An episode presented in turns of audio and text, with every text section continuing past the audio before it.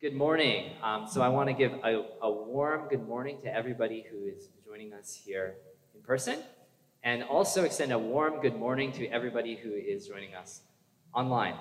Um, I'm so glad that you're able to be with us, and a special welcome to the kids as well. We know that this is a sort of strange time to be sitting in with mom and dad on the services, but we're super glad we're here. Um, I'll give you a couple of announcements before we get started. Um, we were doing them at the end of the service last time, so for those of you who are watching live, um, you might have missed them. So here, here are the ones for this week. Um, if you're new, we'd invite you to uh, hit the connect button up at the top. And if you're here with us in person, we'd love to get to know you.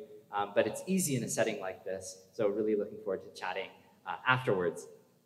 Um, uh, on Wednesday at 7 a.m., which I think is now before the sun rises, uh, you can join us on Zoom uh, for a time of prayer. Um, and it's something that we started back in March, and it's been really cool to see actually a number of you uh, joining us uh, on that Wednesday morning and praying together on Zoom. And you can we can talk together, we can have prayer requests together because of Zoom. And um, uh, if the, the link for that is in the weekly email, or you can find it on our social media.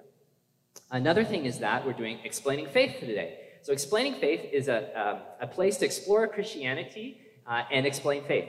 And that's going to happen at 12.30 in the, in the room beneath me. Um, and the topic is uh, around atheism. So last week we had somebody who was an atheist come and present why they're not an atheist, or why they are an atheist. And this week it's more of the sort of response side of that.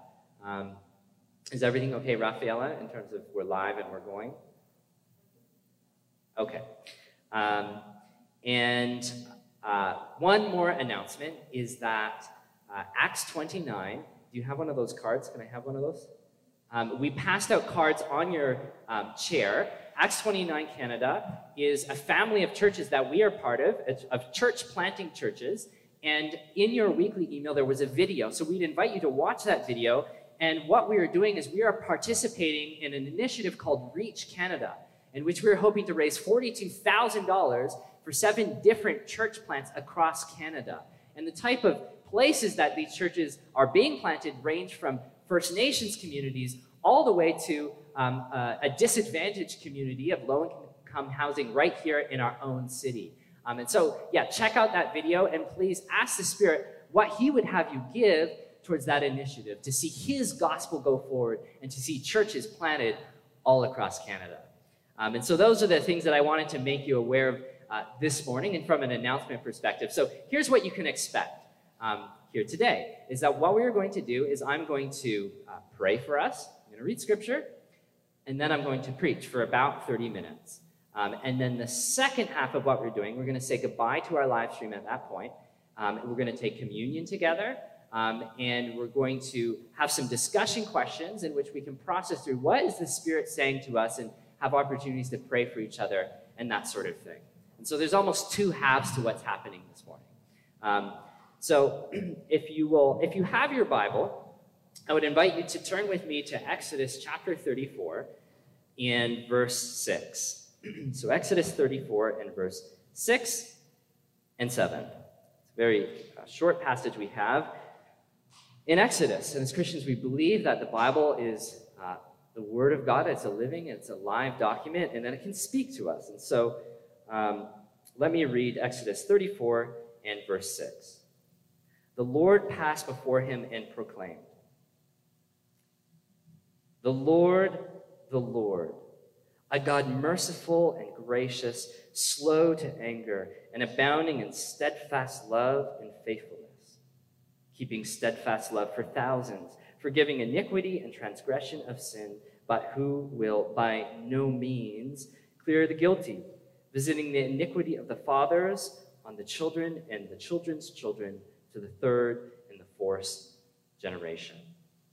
So this is uh, God's word. And now I'd invite you to join me in a time of prayer, that God will prepare our hearts for what we are about to receive this morning.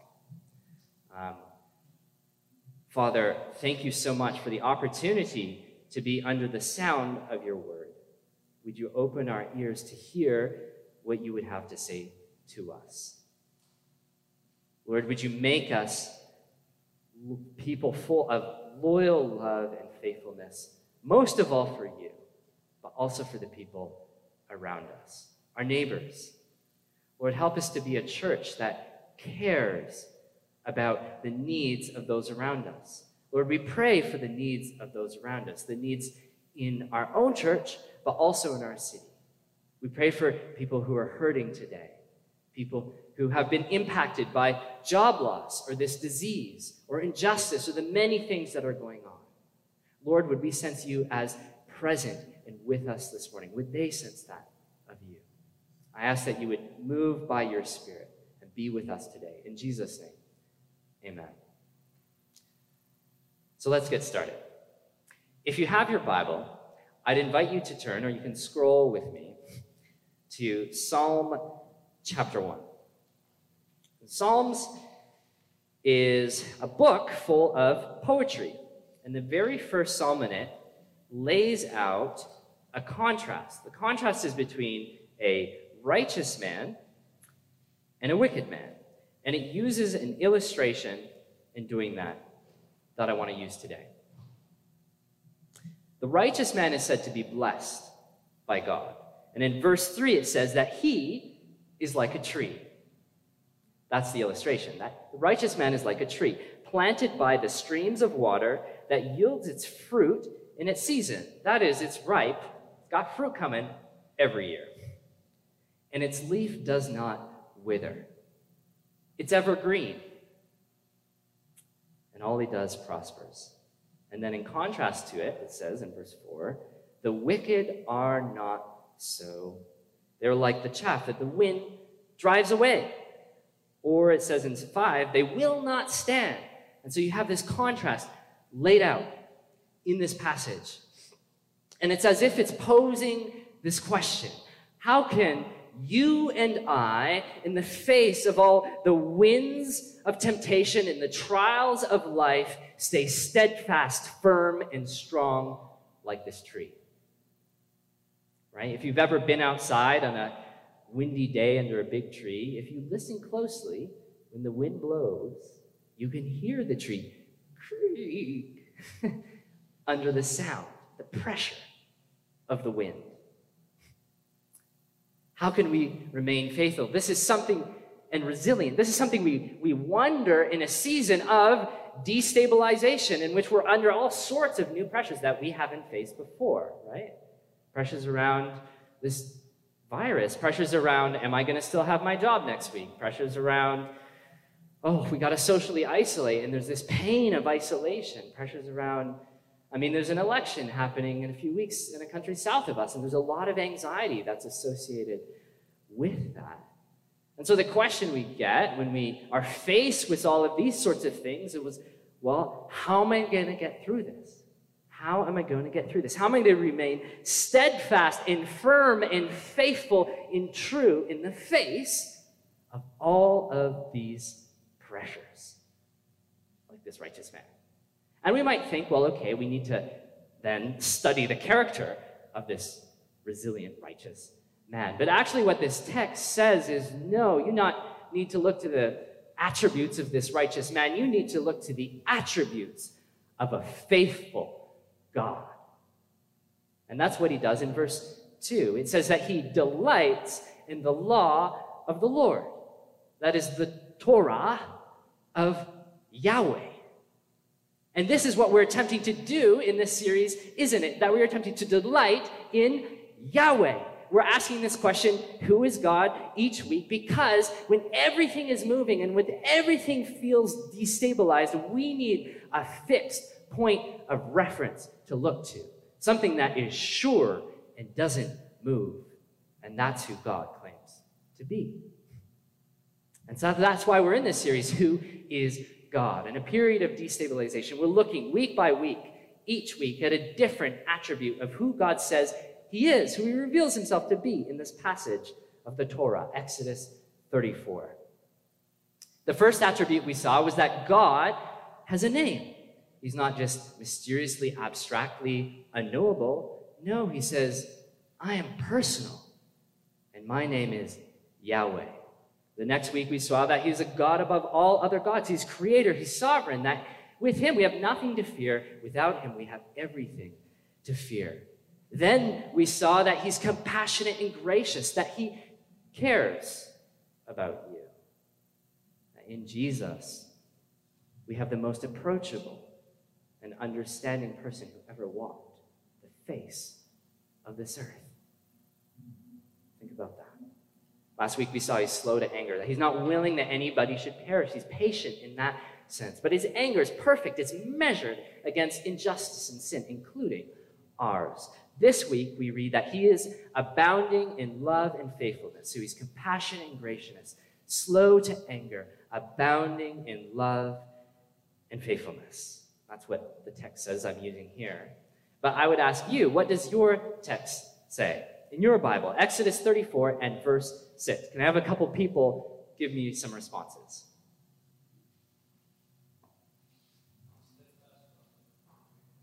Mm-hmm. Steadfast love and faithfulness. Anyone else?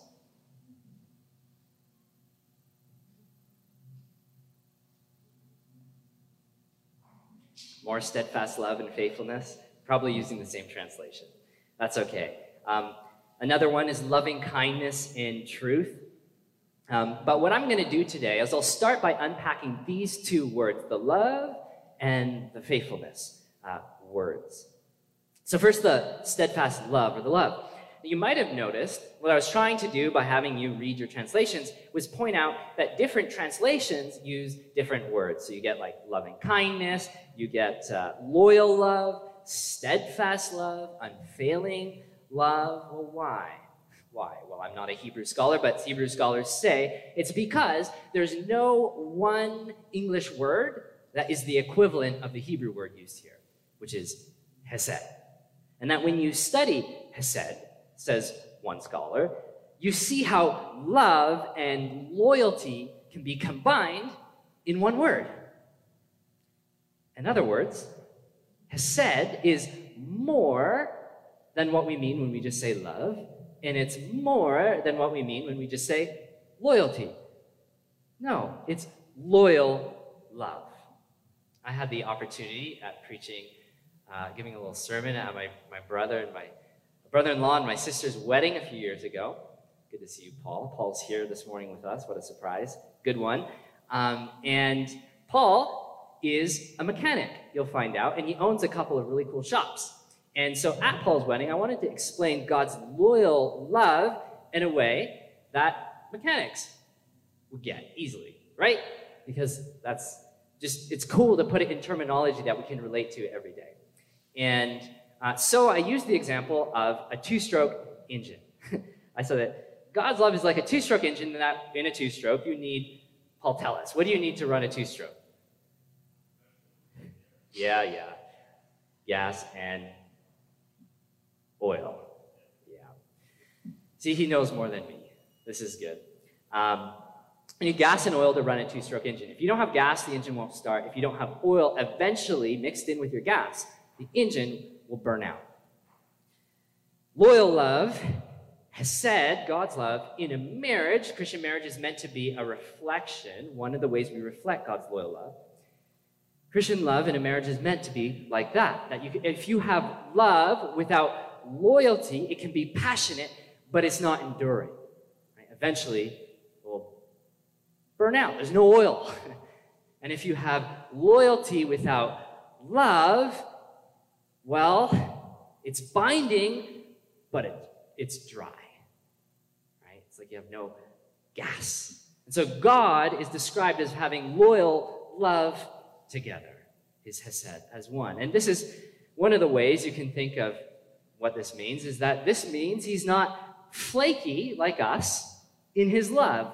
I checked flaky. It's in the Urban Dictionary. It's a real thing. People, it's, it's about kind of giving up on commitments and responsibilities. We say somebody is flaky when they, they drop the ball on things. You know what I mean?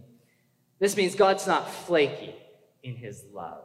He doesn't bail like us. Um, and I've you know, I've built on all sorts of stuff in my lifetime. I feel like I've even seen the change in my own lifetime. We bail on events, right? And I, you get this text, it's like, hey, sorry, um, I don't think I'm going to make it. I remember um, for years, I organized when I was in high school a ski weekend every year. and people would like commit by email weeks in advance. And then the last year we organized it, I mean, this was the reason it was the last year, is that the day of, we got a text from a vanload of people that we were sharing the cost with.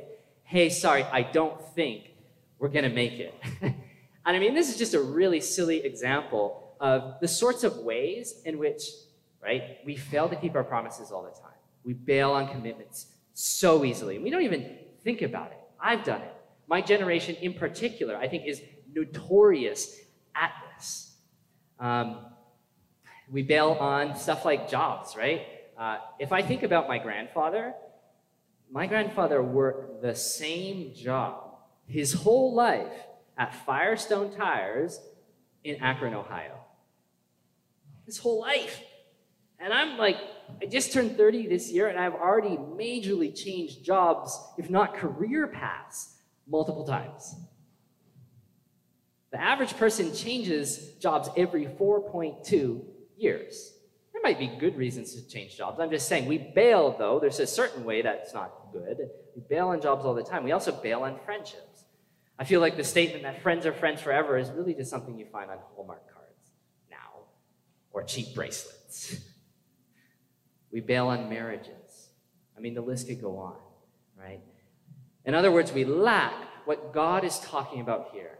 That's his hesed, his loyal love. And it's this kind of love that sets the God of the Bible apart. So it comes up again and again. Psalm 136. Anybody know what Psalm 136 repeats over and over again?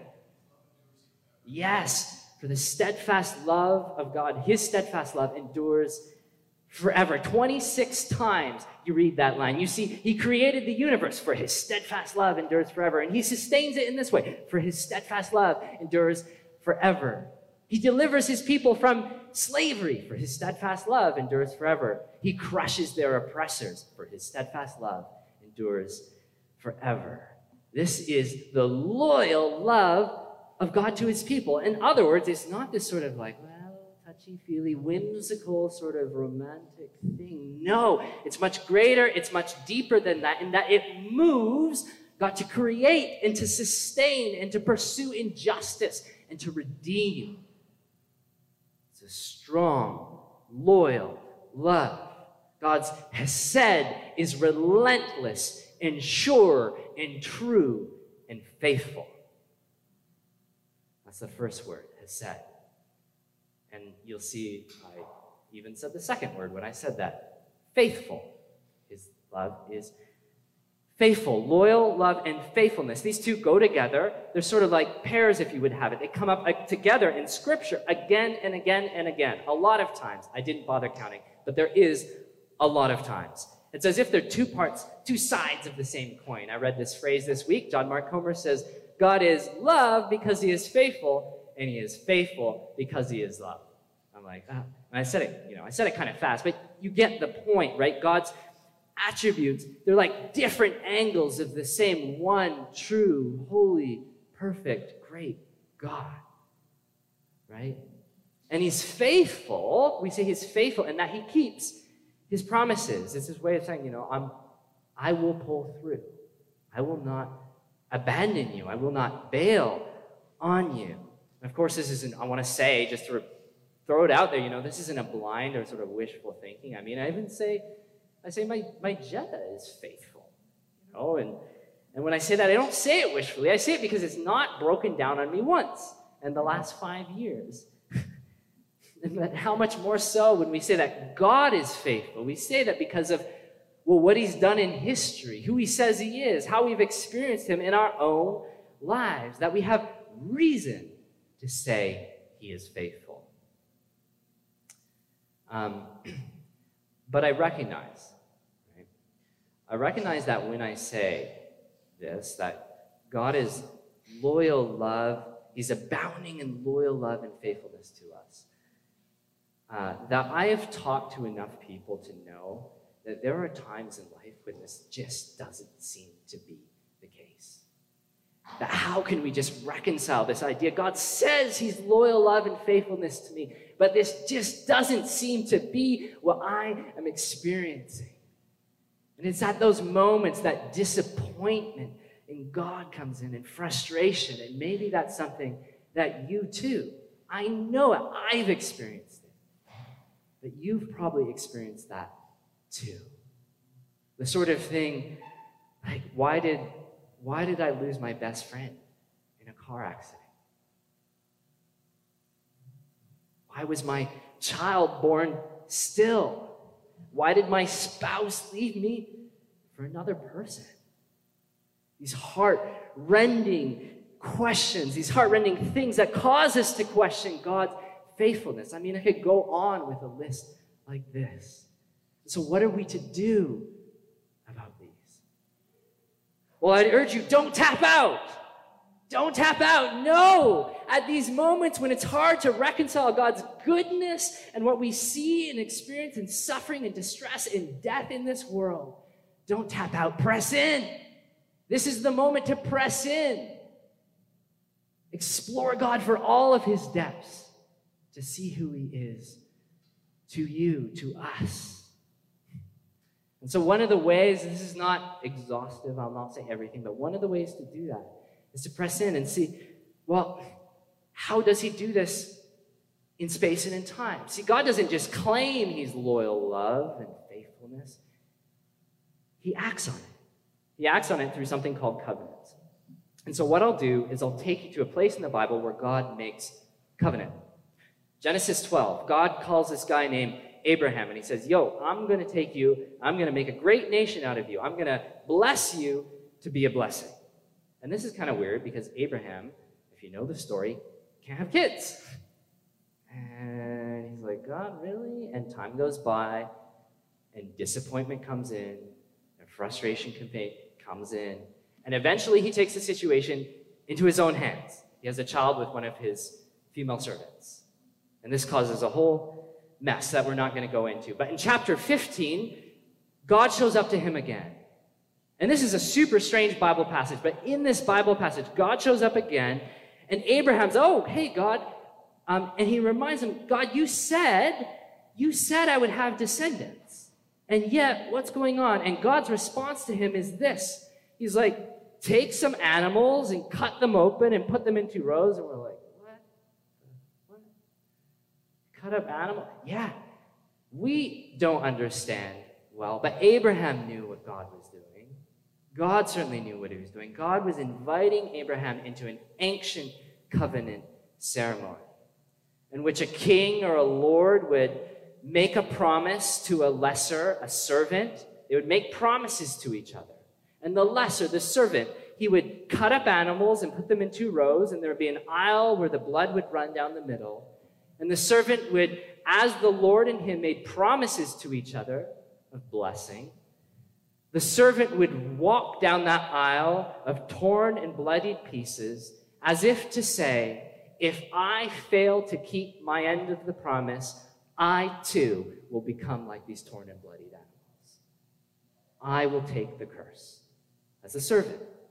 But then what happens? Does anybody know what happens next? That's right. This is an earthquake moment in the history of time. Abraham falls asleep. It says a deep, thick darkness fell on him. And he falls asleep. And in that sleep, he sees fire and smoke go up that aisle. God walks the aisle not Abraham. And it's as if God is saying to Abraham, I promise to bless you. And if you fail, or if I don't bless you, I will take the curse on myself. Not you. I will take the curse on myself. I will become torn and bloodied like these animals. That's an incredible thing. This is what the extent, if we pause here, of God's loyal love and faithfulness to his people. And then what do we find happen in history? Thousands of years later, one who claims to be God in the flesh. John said of him, he was full of grace and truth. Does anybody know what those words would translate into? Hebrew to Greek to English, we miss it. Yes, that Jesus is full of loyal love and faithfulness. He is the embodiment of it. He is the one that walked this earth faithfully to God, never giving up, never backing down, always firm, steadfast, never flaking, right to the point of death. Right? We see the darkness, the judgment of God come down again one day. And on a cross, Jesus, his flesh is torn apart by nails and a spear, and he bleeds out for us. That Jesus takes the curse that we deserve. We deserve? Yeah, we deserve. How so? At the beginning, I talked about us being like a resilient tree, and maybe you heard that. I think, yeah, I'm a resilient tree. But what you need to remember is that all of us, and I mean all of us, at one point in life or another, have broken and fallen and lost our fruitfulness, if you would have it, under the weight of life's temptations and trials. We have all been broken. And a broken tree is a dead tree. And that's the curse that we are under. But Jesus took the curse. Galatians 3:13 says that Jesus redeemed us from the curse of the law by becoming a curse for us. Jesus took the curse that we could have the blessing. What was the blessing? Eternal life with God. That we can have forgiveness from our wrong, from our sin, from our, our flakiness, the fact we don't keep our commitments. We can have that because Jesus has taken the curse for us and extended to us what was rightfully His the eternal life, the blessing. And because He has done that, you can have new life in Him. He can take your roots and put them, plunge them into His Spirit that is never ending and sustains them. That is the power of what Jesus has done for us.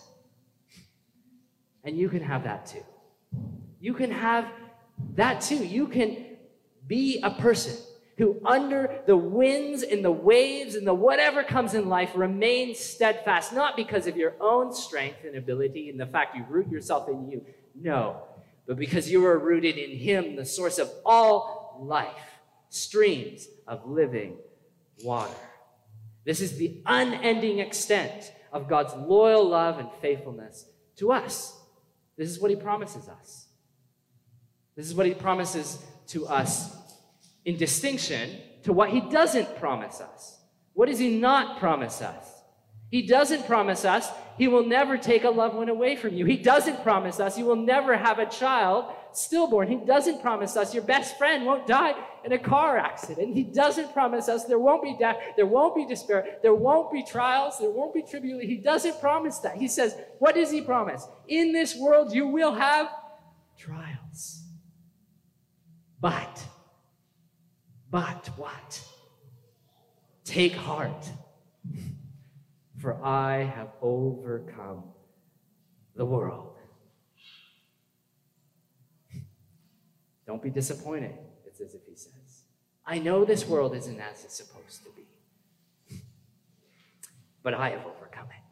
How so?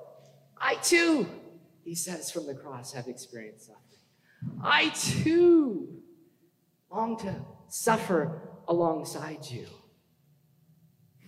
And eventually, he will return. His resurrection is a sure hope that despair and death and suffering and darkness will be done away with in him. It's a hope that we can hold on to, Hebrews says, unswervingly, because he who promised is what? Faithful. So, what happens? So, what happens if you take this God, these examples of God letting you down? What happens if we take those examples and we take them to that night of darkness, that night in which Jesus was torn asunder and bloodied on the cross. What happens when we take those to the cross? See, the cross can't tell you what the reason is, but it can tell you what the reason isn't. And it isn't that God doesn't care. He cares. And He is faithful. And He is filled with loyal love towards you. God has demonstrated his faithfulness to us in saying that he will be with us in our suffering. There is no other God like that. As I come to a close, I want to give you some takeaways. Practically, what do I do when I feel like God has let me down? What do I do when I feel like God has let me down? First, I'll give you four things. Remember the promises of God. Because He is faithful, His word is sure. It's true. Remember what He doesn't promise us health, wealth, the American dream, people won't die. No. But what He does promise us what does he promise us? Let me read some to you. He promises us forgiveness of sin. 1 John 1 9. If we confess our sins, he is faithful and just to forgive us our sins. He promises us that he will be with us.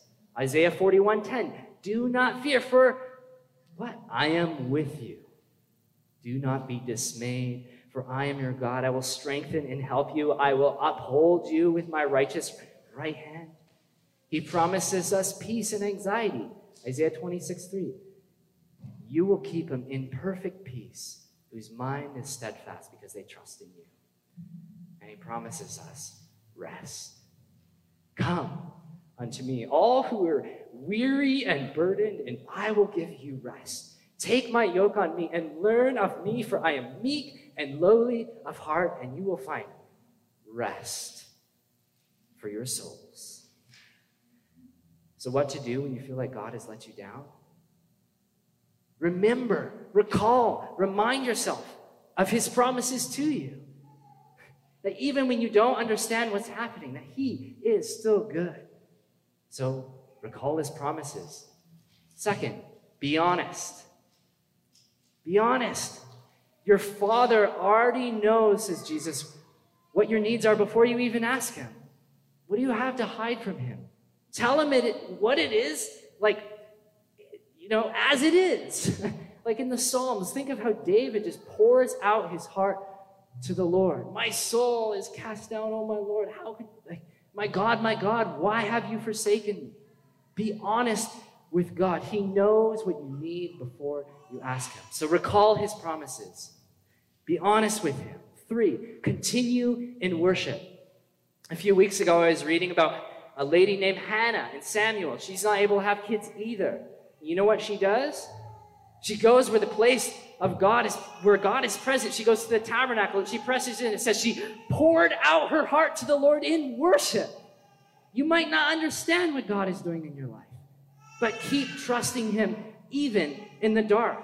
Think of the words of Peter Whom else shall we go, Lord? You have the words of eternal life. Who else promises to restore all things but Jesus? Corrie ten Boom says this When a train goes through a tunnel and it gets dark, don't throw away the ticket and jump off. Sit still and trust the engineer. So, what do we do when it feels like God let us down? Remember his promises. Be honest. Continue in worship. And finally, four, let him grow your character.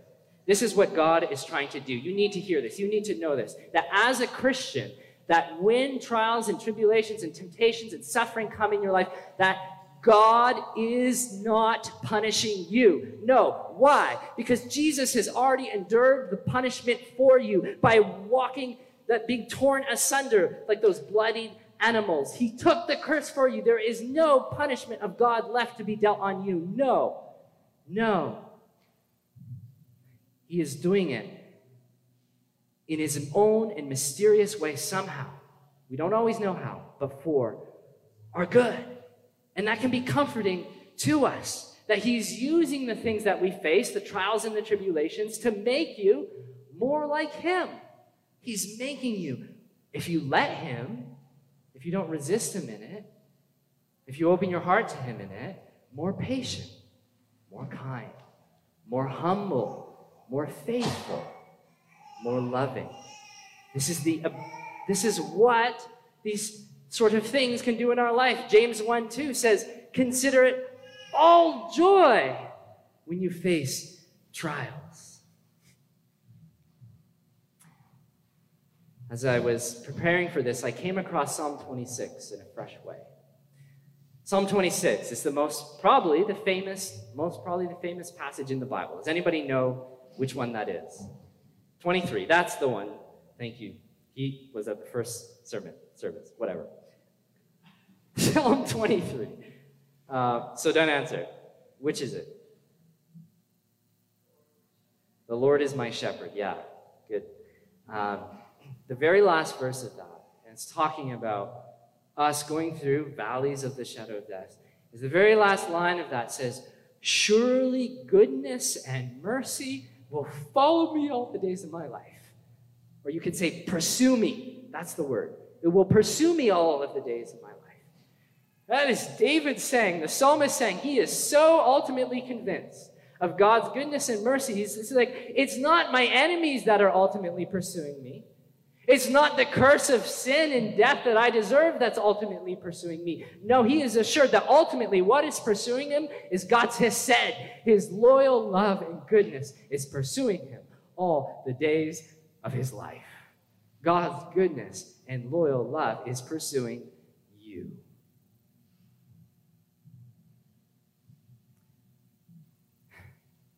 2 Timothy 2.13, if we are faithless, he remains faithful. He will not desire, uh, deny himself. Remember his faithful, loyal love towards you. I'll close uh, with one final illustration, and we'll go back to the illustration at the beginning of a tree. It was a resilient tree. How do I remain resilient when all of these winds of life come, like the ones we're in now. And if you think about it, each commitment that we take on in our life, things that we are faithful towards, like marriages, our jobs, our kids, or family, you name it, things we commit to, are like those winds. They put pressure on our trees. They expose the weaknesses. They cause us to creep. How do we remain resilient without breaking, without falling? Growing deep roots, that's right. A way I want to illustrate this is something I heard Tim Keller say once. He talked about, you know what happens, you know, you go to Walmart and there's like that media section, and it's, it's full of like TVs and radios, and it's just super distracting. But what's going to capture your attention more? What's going to capture your attention more? You got the TVs and you got the radios. What's it going to be? It's going to be the TV. Why? I don't know. It's just the image is more engaging, it's more in your face. You don't even hear whatever the advertisement is on the radio or whatever. And so it is, it seems, with the promises of God to us. Doesn't it feel that way? That we can just sort of tune them out, lose sight of them, forget them completely in the face of everything that we face? And so, what then? How do we shift our perspective? Trials. This is why James can say, Count it all joy when you face trials. Why? Because if you think about it, think of the person who has that near death experience, who goes through suffering. What happens? They come back from that and they're like, I'm changing my whole life. I'm reordering all these things. Why? Because they have this new shift, this new dose of perspective. They see now what really matters. And that's what trials and tribulations and suffering can do in your life too, if you will let it. They can refocus your perspective. They can thin the veil, as it were, between heaven and earth and put heaven on video in the promises of God in His kingdom, and as it were, put the world on audio in the background, distant, not as swaying to us. This is how you can delight in the law of the Lord and how you can be resilient with Him. So now, um, I'll ask one final question. What is it that God is calling you to to? What is it called that God is calling you to be committing to? Marriage? Is it a marriage? Is it your children? I mean, uh, for marriage, I saw my dad uh, give wedding vows. My, my mom passed away after years of cancer. Um, and this other woman that he had met, her husband passed away after about 10 years of a chronic debilitating illness. And to see the two of them, both widowers, after intense suffering, give vows of in sickness and in health. That was powerful. That was meaningful. That was no flippant, touchy feely sort of love. What is God calling you to commit to? It's not just marriage, it can be your children, it can be a friendship. Is it this city? that you don't just consume from this city, but you contribute to it, that you're faithful in your local community, in your neighborhood, in your church, to the people in authority over you? What is it? I'm going to close with that. And so let me pray for us and we'll move into a time of response. Father, I thank you so much for your loyal love and faithfulness, that you are true, that you are sure, and that you pursue us with that, that we have nothing to doubt in you. I pray that you, by your Spirit, would make that real in us this morning, that we would know in our spirits, that you would impress on us how true you are to us, that you will never leave us or forsake us. Jesus, make us more like you. In Jesus' name, amen. Um, and so I'm going to move into a time of response. First is giving. I already gave the announcement at the beginning that we're part of Acts 29, and there's a, something called the Reach Canada Initiative. It's a video in your email. I'd invite you to check that out, click on that, and ask how God would have you give to that. I'd also invite you to give to our local church. If you're on the platform, you can click that uh, give button up at the top, and this is a way of sustaining what we're doing in this city for the kingdom of God to continue to extend. How are you investing in the kingdom of God. Um, and I'd also to invite us to respond through discussion questions. Think about um, these questions. For you who are watching online, we're going to turn you off in a minute. So I'd invite you to think about these with whoever you watched it with, or maybe call a friend. The questions are this How are you experiencing the loyal love and the faithfulness of God? Next, what has God called you to to be faithful? What has God called you to be faithful to? So there's almost the vertical sense to it and then the horizontal sense to it. And then finally, what did the Spirit say to you? Did He say anything specific to you this morning? So those are discussion questions, and I would, I'm posing them to us here now as well so that you can be thinking, what did the Spirit say to me? Is He trying to bring me to repentance in any area of my life?